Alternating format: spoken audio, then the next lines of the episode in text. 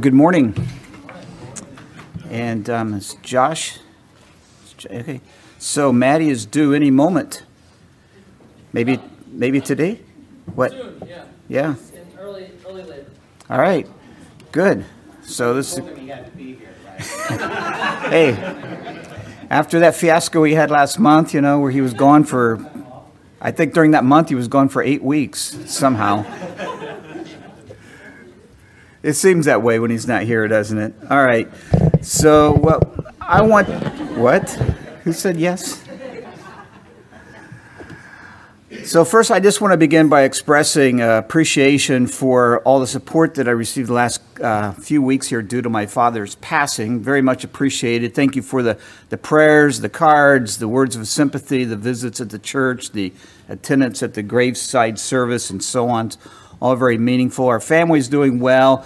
Tom's twin, Tammy, is back in California.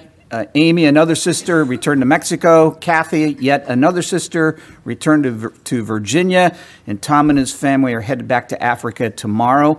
And uh, my mom seems to be doing pretty well through all of this. I'm only a quarter mile down the road from her, so I'll be able to um, check in on her once every three or four months or so. So, all part of being the good son that I am. So. So uh, we have uh, some friends here this morning, Ken and Brenda Ferry, all the way from Evansville. Welcome today. I think they visited before.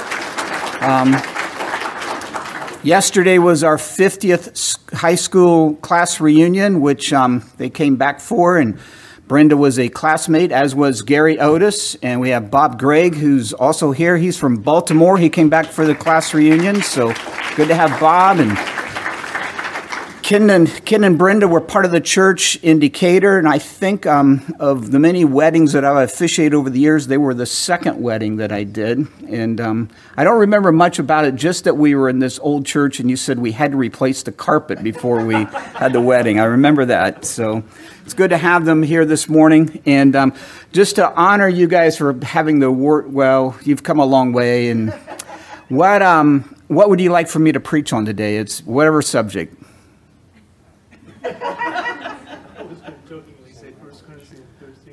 What? 1 Corinthians 13? The one we said you couldn't put in a wedding. Did I say that? Actually, that's not what I prepared today, so I can't do it. So, all right. So anyway, just real quick about the uh, reunion. It was amazing because I get there and everybody is older and, than I was, and um, I had not aged. Uh, uh, the guys had all lost their hair. I had not lost any hair, and people were fatter. I had not gained any weight, and um, I, I, I, do have to tell you, just uh, humor me for a moment. I do have to. I think you'll like this. A true story. I think it was the 15th year reunion. I hadn't been to one um, after before that. It was the first one I went back to, and. Uh, the MC, one of the classmates, was doing a bunch of jokes about fellow classmates. Some of them were a little off collar, but he went on and on picking on a number of folks. And then he said, okay, now it's time for the meal, and we're getting um, ready for that. And we have one of our classmates who became a pastor, and he's going to he's going to pray for the food. And then he announced my name, and everybody thought he was still joking, and everybody started laughing. so, yeah, go figure. So it was uh, it was a little weird, and and um, I was already irritated by the raunchy jokes, so I worked away into my prayer about bringing condemnation and judgment and conviction on classmates who were not following the Lord. So, anyway, I've not been asked to pray since. So. All right, this morning we continue with our survey of the four major schools of interpreting the prophecies in Revelation. So if you missed last week, I just encourage you to catch that message um, because it is a significant part of the discussion. So here are those four major schools. We have preterism, historicism, futurism, and idealism.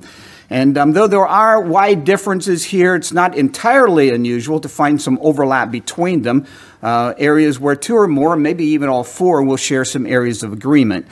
And there are within each of the four a wide variety, wide variety of different opinions and positions as well. Uh, we covered preterism during the second half of last Sunday's sermon, so today our attention is going to be pretty much occupied uh, with the other three. But before we get into the details, it might be helpful just to begin with a brief overview of each. So we'll start with a quick review of preterism. Um, the word preterist is a Latin word that refers to the past, and so this view holds that either all of the prophecies in Revelation, or at least a bulk of them, have already been fulfilled. Namely, in the first century during the lifetime of the original readers, and the original readers being those seven churches that the book was written for. And they were all fulfilled during a relatively short period of time, uh, about three to five years. The events were in the future for them when they first read Revelation, but they are, of course, in the past for us uh, now. The purpose of the prophecies is to show them, again, these seven churches uh, that are mentioned in chapters 2 and 3, how God is about to bring judgment on those who are persecuting them and other believers. And so, by taking a, a liberal or more free approach to the symbolism, a preterist will attempt to show that all of the judgments in Revelation are referring to a war in Jerusalem between the Romans and the Jews, which ended in the destruction of that city in 70 AD. And this massive destruction of the holy city, it was bloody, it was violent, it was decisive, and it was devastating. And for the Jewish people at that time, the fall of Jerusalem truly was an apocalypse. This apocalypse, predicted by Jesus himself, was nothing less than a manifestation of God's wrath. And to accomplish this, God used the Roman armies. The Jewish people and their leaders were punished for rejecting Christ, crucifying him, and persecuting Christ's followers. So last week we spent time looking at a number of the reasons why some people subscribe to this view and some reasons why others uh, do not find it convincing.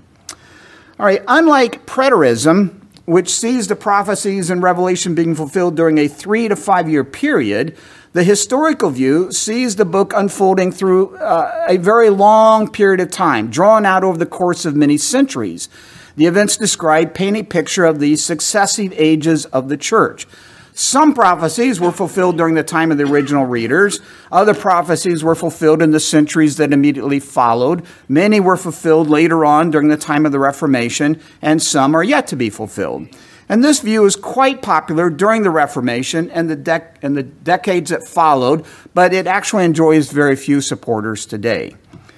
The futuristic view is the one that we are the most familiar with. This is the default position for most Christians in modern times, and that's because it's the one that everyone has had the most exposure to.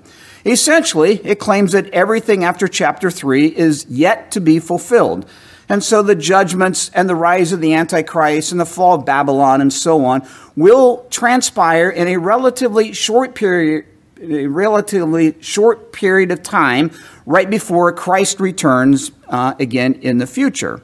And, and um, this, um, this is what sets it apart from the other three views. All right, and finally we have idealism, which takes a completely different approach. It sees Revelation as setting forth timeless truths concerning the cosmic battle between light and darkness, good and evil, Christ and the devil kingdoms in conflict.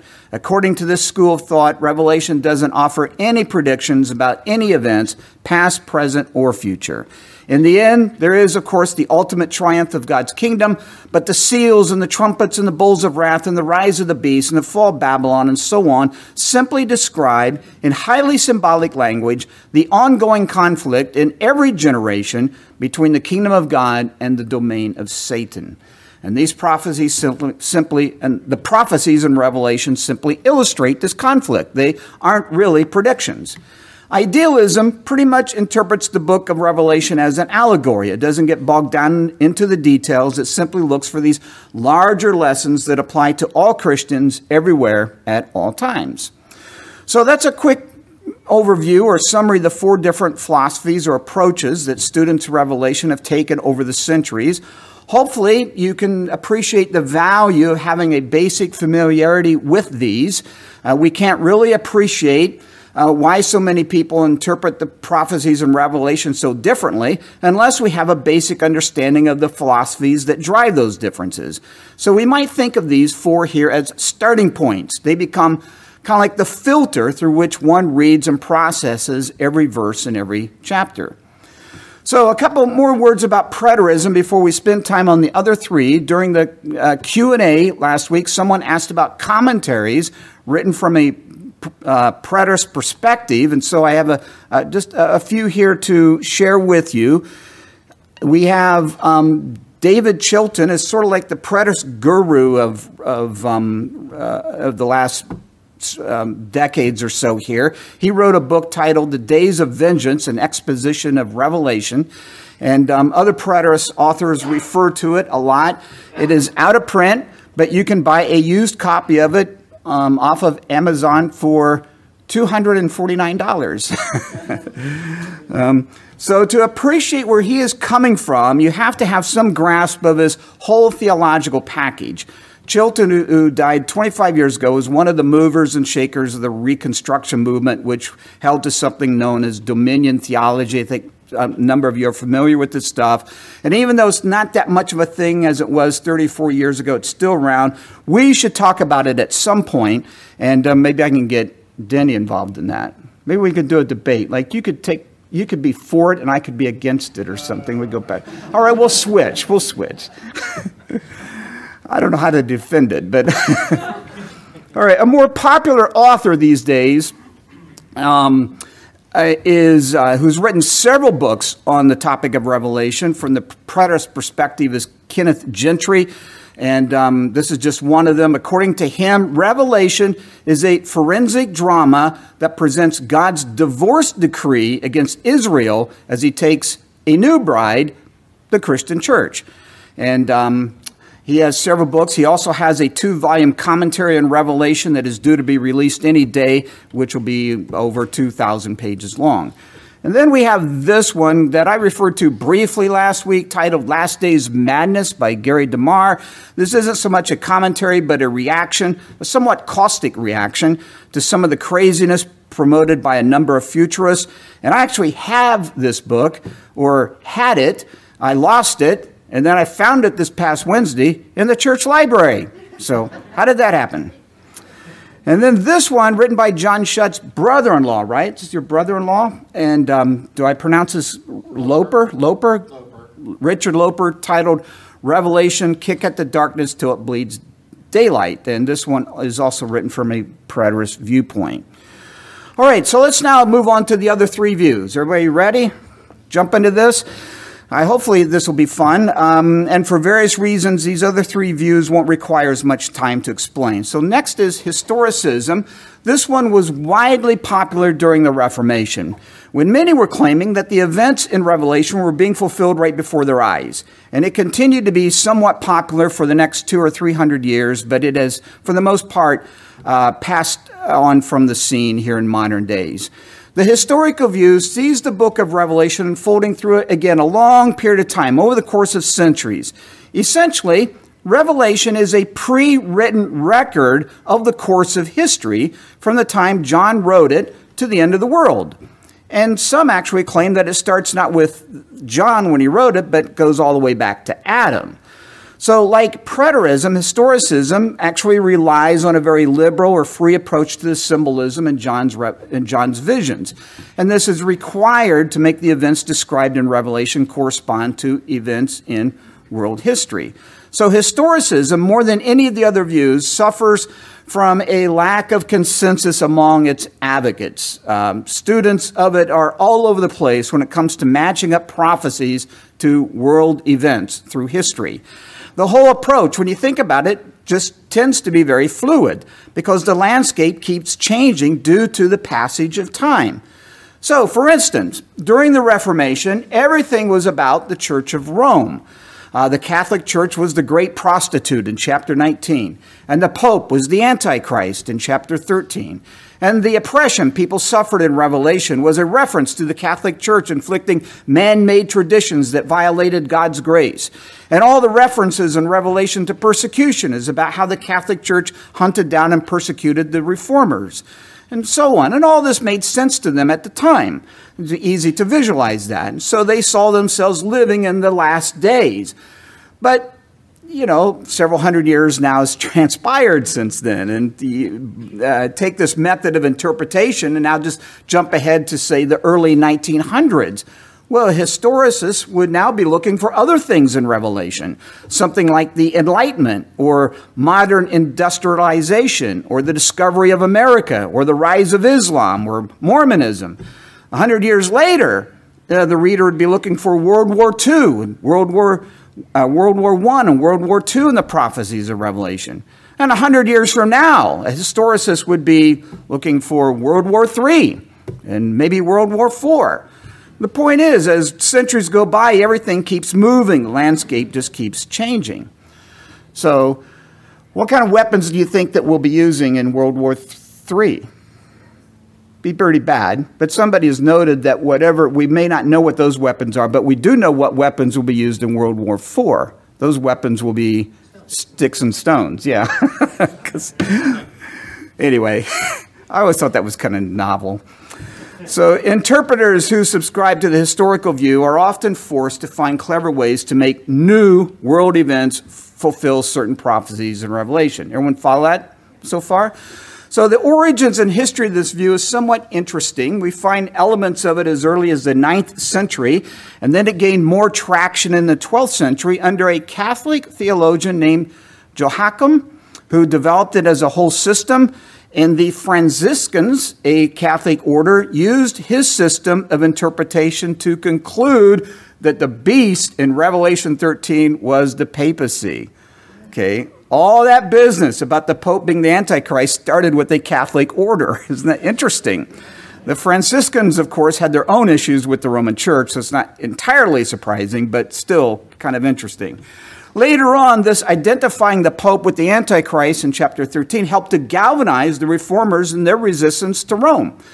Now, noteworthy names of this of the past, um, noteworthy names of uh, from the past who have subscribed to historicism have included John Huss, John Wycliffe, William Tyndale, Martin Luther, John Calvin, John Knox, Isaac Newton, uh, Spurgeon, Charles Finney, uh, George Whitefield, Jonathan Edwards, Matthew Henry, and more. Famous church leaders of long ago, none of whom were fans, of course, of the Catholic Church. Now, today, however, the only ones who seem to be into historicism are the Seventh day Adventists, and they have developed their own version of it. So, let me give you a sample of how students of the historical view would handle some of the content in Revelation. Take the first set of judgments, the opening of the seven seals in chapter 6 through 7. Okay, they, uh, from this perspective, are usually identified with the barbarian invasions that brought down the Roman Empire in the West. The next set of judgments, the sounding of the seven trumpets, are typically applied to the fall of the Roman Empire in the east. Specifically, the scorpion tailed locusts, identified with the fifth trumpet, are Muhammad's armies of Arabs that weakened the empire in the seventh century, and the serpent tailed horses that immediately follow in the sixth trumpet are the Turks who attacked the capital city, Constantinople, in the 11th century, which was a major blow. So, like anything, it comes down to whether you find these connections convincing. But even if you do, other prophecies in Revelation are a bit harder to make fit. The system tends to be hit and miss. One critic has accused um, historicists of setting the reader of Revelation, quote, afloat upon a boundless ocean of conjecture and fancy without rudder or compass. Um, and this helps explain why it has diminished in, the, in um, the past century or so. All right, now for the futuristic view, the one we are, of course, the most familiar with. We see it uh, in Christian novels, Christian movies, Christian songs, non Christian uh, literature, countless sermons, and it enjoys a support from a number of respected evangelical scholars as well. In fact, futurism has so dominated modern Christianity that most Christians and virtually all non Christians are not even aware of the other three schools of thought.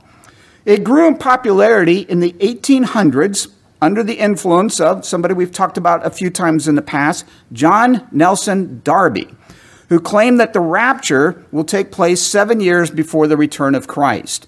And his teachings ignited a renewed interest in the events of the last days, and greatly influenced by this was Cyrus Scofield, who produced the Scofield Study Bible. And this study Bible, one of the first of its kind, published in the early 1900s, helped to solidify this view about the rapture among clergy and laymen alike, and pushed discussions about the end times to the forefront. And all of this and more contributed to futurism's popularity. And in recent times, well, as you know, there's just no shortage of paperback books written from this uh, particular perspective.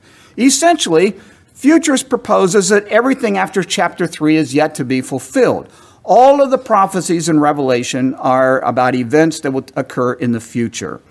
As with the other views, a lot of different positions and interpretations can be found among this school, among futurists. And indeed, we have two major camps, usually referred to as dispensational and classical. And there are a number of differences between these two, but the one that seems to stand out the most has to do with the timing of the rapture. The rapture, of course, is when the dead in Christ will rise from their graves, and those who are living will be caught up together with them in the clouds, raptured, to meet the Lord in the air. Now, ironically, Revelation doesn't say anything about the rapture. It is described in Paul's first letter to the Thessalonians. And so people would try to take what Paul wrote and see where in Revelation they can, you know, make it fit. Dispensationalists place the rapture before any of the judgments begin. They squeeze it into that chapter break between chapters 5 and 6. And so the events would transpire this way. Right before any of the judgments begin, Jesus returns in the clouds, not to the earth itself, but just returns in the clouds. The only ones who see him return are the saints. Upon seeing him, they are raptured up into heaven so that they will be spared the hardships of all the judgments that are about to follow, commonly referred to as the tribulation.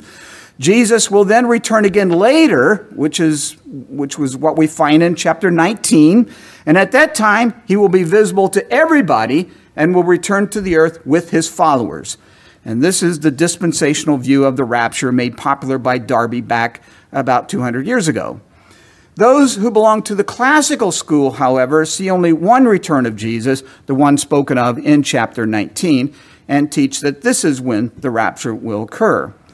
Another area where there are differences between uh, uh, differences among futurists is the millennial kingdom in chapter 20.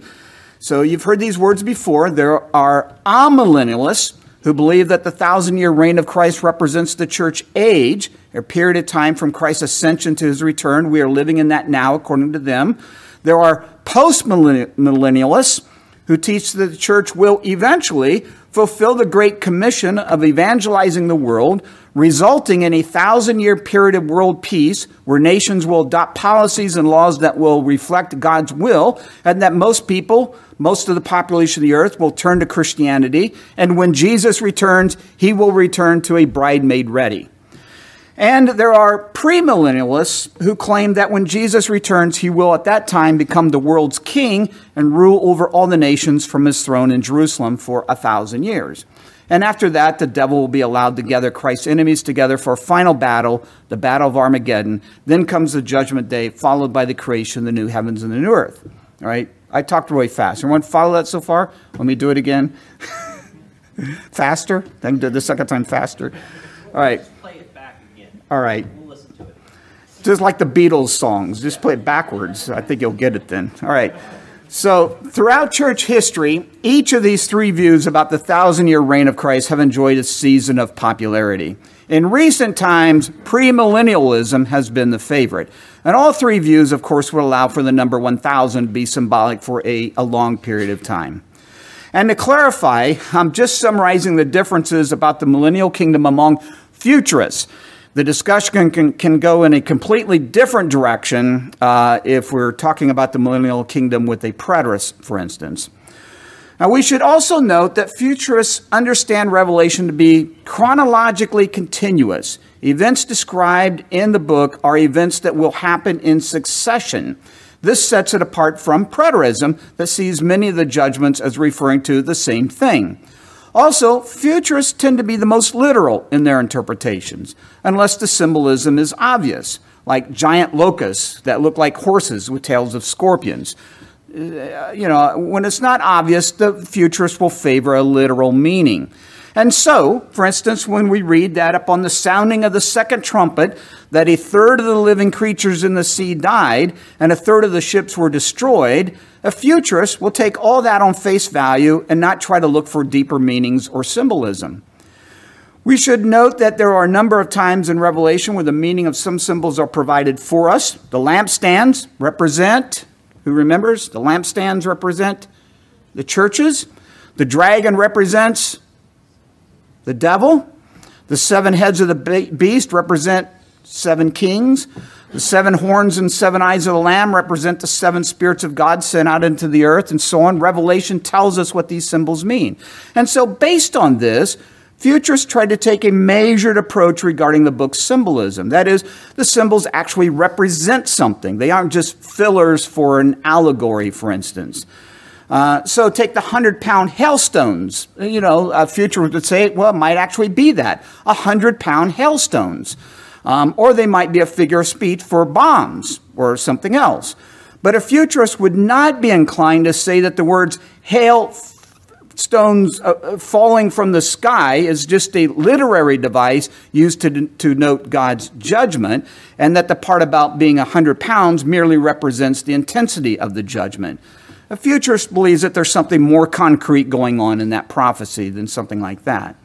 So when you think about this, futurists are afforded a particular luxury that the others don't really have the luxury of not um, pushing the symbolism too far. And this because, according to them, the prophecies in Revelation are about events that cannot be tested, they are yet to occur.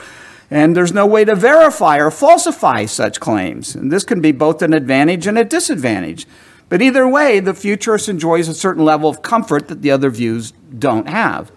So, take the prophecy in chapter 9 about a third of mankind being killed by an army consisting of 200 million soldiers. The language doesn't really suggest anything symbolic, at least on face value, it sounds literal. And yet, quite frankly, it seems hard to imagine an army of that magnitude. I mean, that would be two thirds of the entire population of the United States. That's quite an army. But a futurist can simply say that it will happen just as it says, someday. Now, if students of futurism aren't guilty of pushing symbolism too far, many are nonetheless still guilty of reading too much into the text. And this can become quite maddening at times, and not so much with scholars, but of course with many TV preachers and popular fiction authors, and of course countless amateur end time enthusiasts. They just like to run with endless speculations and just run wild with them. And this is a common problem which often ends up abusing the text itself. One obvious example, of course, is the beast in chapter 13. All kinds of things are read into that chapter that just are not there, but people will find all kinds of ways to say that it is. Based on certain speculations, Christians in the past have opposed social security numbers, computers, credit cards, or anything that contributes to a cashless society, barcodes, the, Unite, the UN, NATO, NAFTA, the European Union, treaties between nations, state issued IDs, and more. It just goes on and on. Now, there may be reasons to oppose some of those things, but Revelation 13 wouldn't be one of them. Many futurists also take a lot of liberty with the, hunt, with the thousand year reign of Christ, reading all sorts of things into that as well. Some of the things I've read, especially from uh, dispensationalists, claim that during this period, wild animals will be at peace with each other, the land will produce more crops, people will seldom get sick, and when they do, we, we, we will experience widespread healing. The nation of Israel will, be, will become prominent. There will be changes in the climate. The temple in Jerusalem will be rebuilt and inhabited by the Shekinah glory, and more. Now, all this may be true, but none of that stuff is even alluded to, much less mentioned, in those three verses that talk about the millennial kingdom in chapter 20. Along this line, another problem is that every generation of futuristic interpreters has compared events occurring in their own lifetimes with the prophecies in Revelation. This goes on and on and on, claiming that they themselves are living in the time of fulfillment. been doing this now for a couple hundred years. And this newspaper exegesis has also been a major embarrassment. You know, uh, all of these various problems have helped to drive many thinking Christians to either preterism or idealism. It's just left a bad taste in people's mouth. So let's now look at idealism, the last one here on our list, and it's also known by other names. Uh, you might refer to it as symbolic, allegorical, spiritual, non literal, poetic, and so forth. So, as you'll recall, it sees Revelation as setting forth these timeless truths consisting of a, or concerning this cosmic battle between light and darkness, good and evil, Christ and the devil. According to this school of thought, Revelation doesn't offer any predictions about any events, past, present, or future.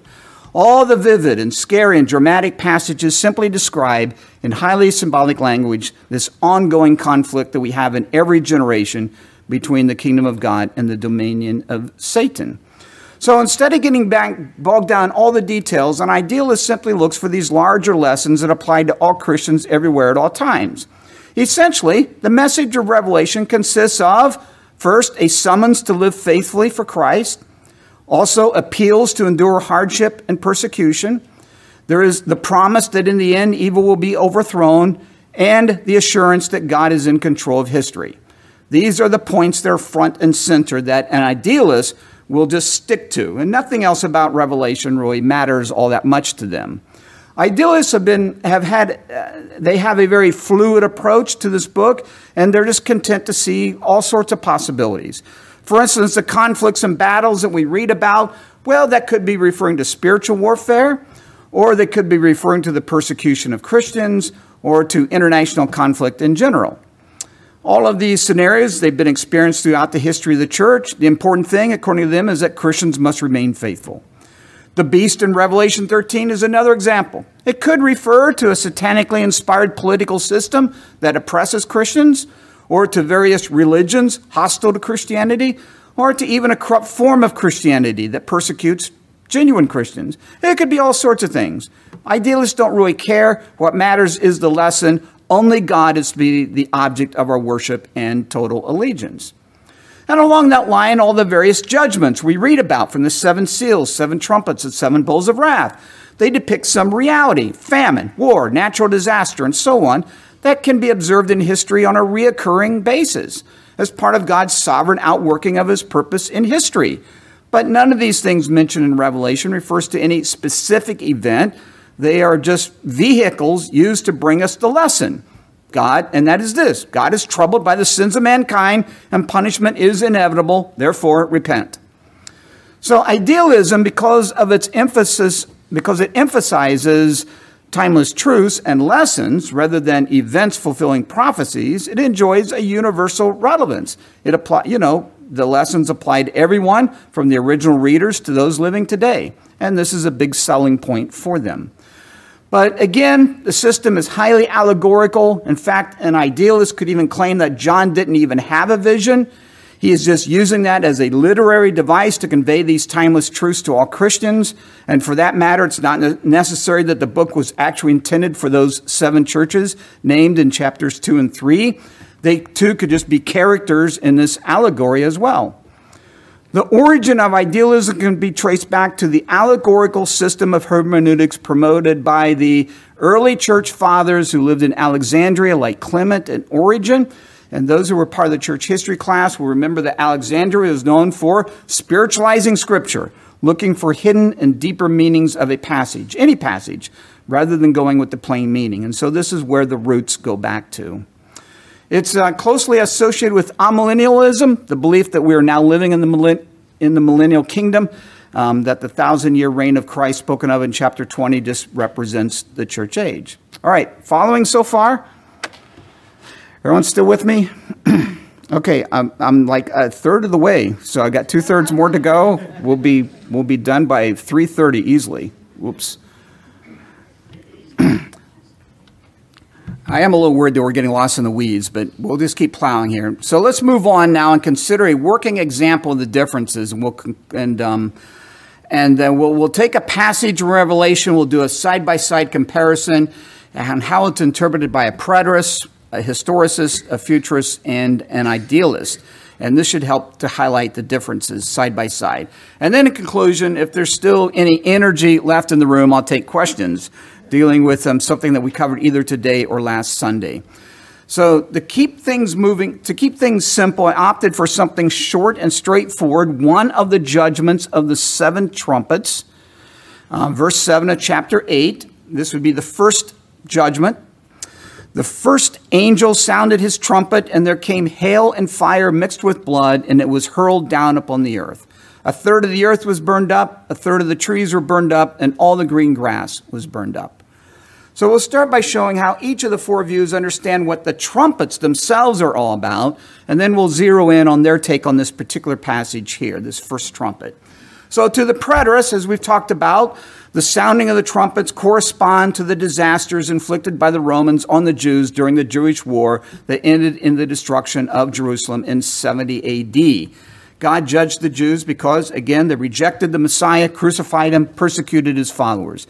In regards to this particular verse, some preterists argue that the trees and green grass represent the Jewish people they refer, you know, this refers to the massive bloodshed and loss of life that they suffered in that war.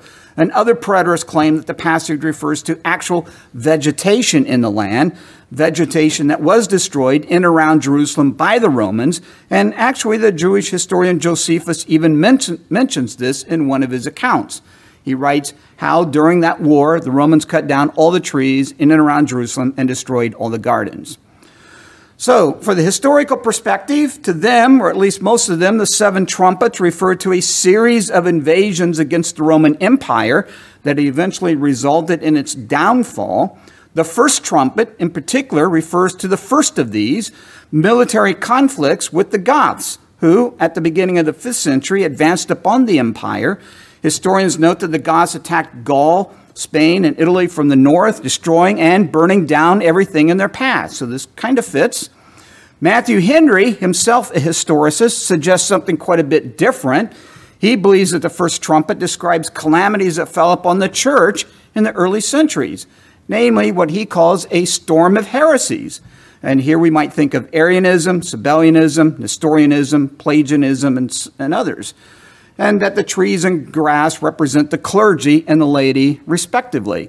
Okay? Think that's pushing the symbolism?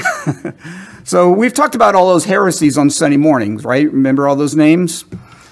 Futurism. Futurism. To the futurists, the trumpets represent calamities that unrepentant inhabitants of the earth will suffer during the coming tribulation period shortly before the return of Christ. Regarding the first trumpet, here in verse 8, or verse 7. Um, most futurists take it literally, or mostly so. The part about the blood and fire that is mixed with the hail could be true. Uh, it could be a miracle due to the will of God, or it could be referring uh, like a figure speech to widespread lava being discharged from a series of volcanic eruptions, red like blood, falling from the sky like hail, and it's all on fire. There are other possibilities as well. There's even something in meteorology known as blood rain, um, a very rare event that results from the water vapors containing a high level of red spores from a certain algae. Whatever, and it has, actually occurs sometimes. Whatever the case, the judgment will be severe. Much of the earth will be destroyed, resulting in massive shortages of food and other essential resources. People will suffer. Hal Lindsey, some of you know that name, um, back in the 70s, 80s, he was very popular with, with the futuristic dispensational view. He believes that this verse refers to all of the ecological catastrophes resulting from a discharge of nuclear weapons. And, or he suggests it could also be from air pollution resulting from driving automobiles. So, upon that note, let's now consider the passage from the perspective of an idealist. To him, the catastrophes described by these seven trumpets are reminiscent of the plagues of Egypt, and they occur symbolically in some form many times in history and in many different ways. They demonstrate God's displeasure with the sins of humanity and serve as a warning of, the, of worse things that are yet to come. The main thing is the lesson sinners must repent. But again, the judgment here in verse 7 does not refer to any specific event according to them. It simply represents one of the many hardships humanity suffers continually throughout history because of its sin. And all judgments, all hardships are designed to bring people to repentance. Okay, so there you have it. felt like I kind of moved that like a train, a lot of information real fast. But after all of this, which of the four views do you find yourself leaning toward? Should I take a poll?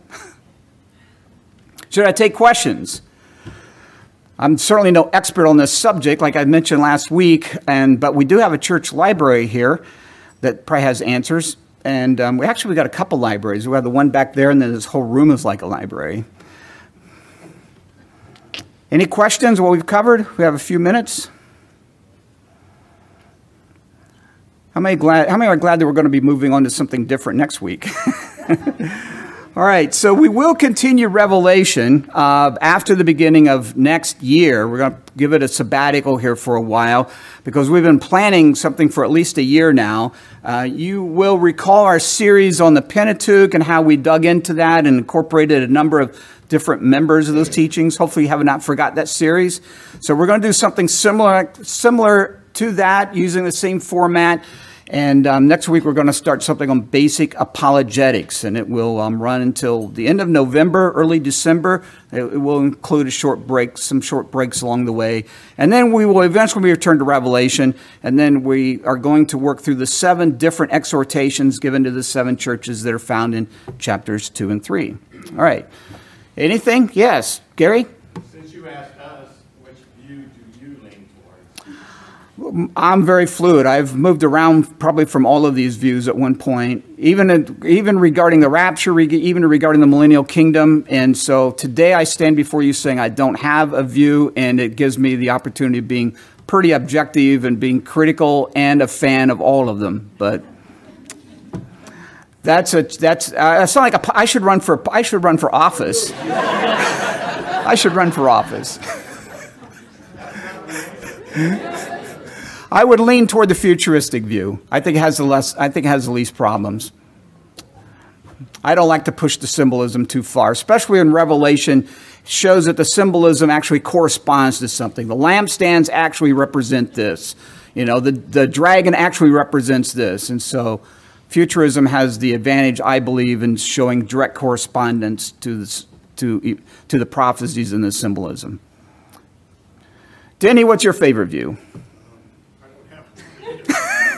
We can both run for office. You can be my vice president. I'll be your vice president. Years ago, we did that debate. Yeah. It took forever for you and I to get involved in it because neither one of us could work up enough enthusiasm to defend our position. Yeah, I had goaded him into um, uh, doing a debate on a Sunday night on millennialism versus premillennialism, and um, I thought it was kind of fun, but it was it took more work than any sermon I'd ever worked on, and it, Hal Lindsey, yeah. I had a cartoon putting him in with yeah. that whole. Cartoon I gave you. yeah. and I used it against him. Yeah, it was a cartoon I think about rapture practice. It had somebody on a on a on a trampoline that were going to practice being raptured up, and and so I had Denny's picture there with Hal Lindsey and Salem Kirban and you know Jack Van Impe and all those guys, and he was he was unhappy. So we, he went he went into the bait. Yeah, he was he went into the bait all fired up against me, and you did not.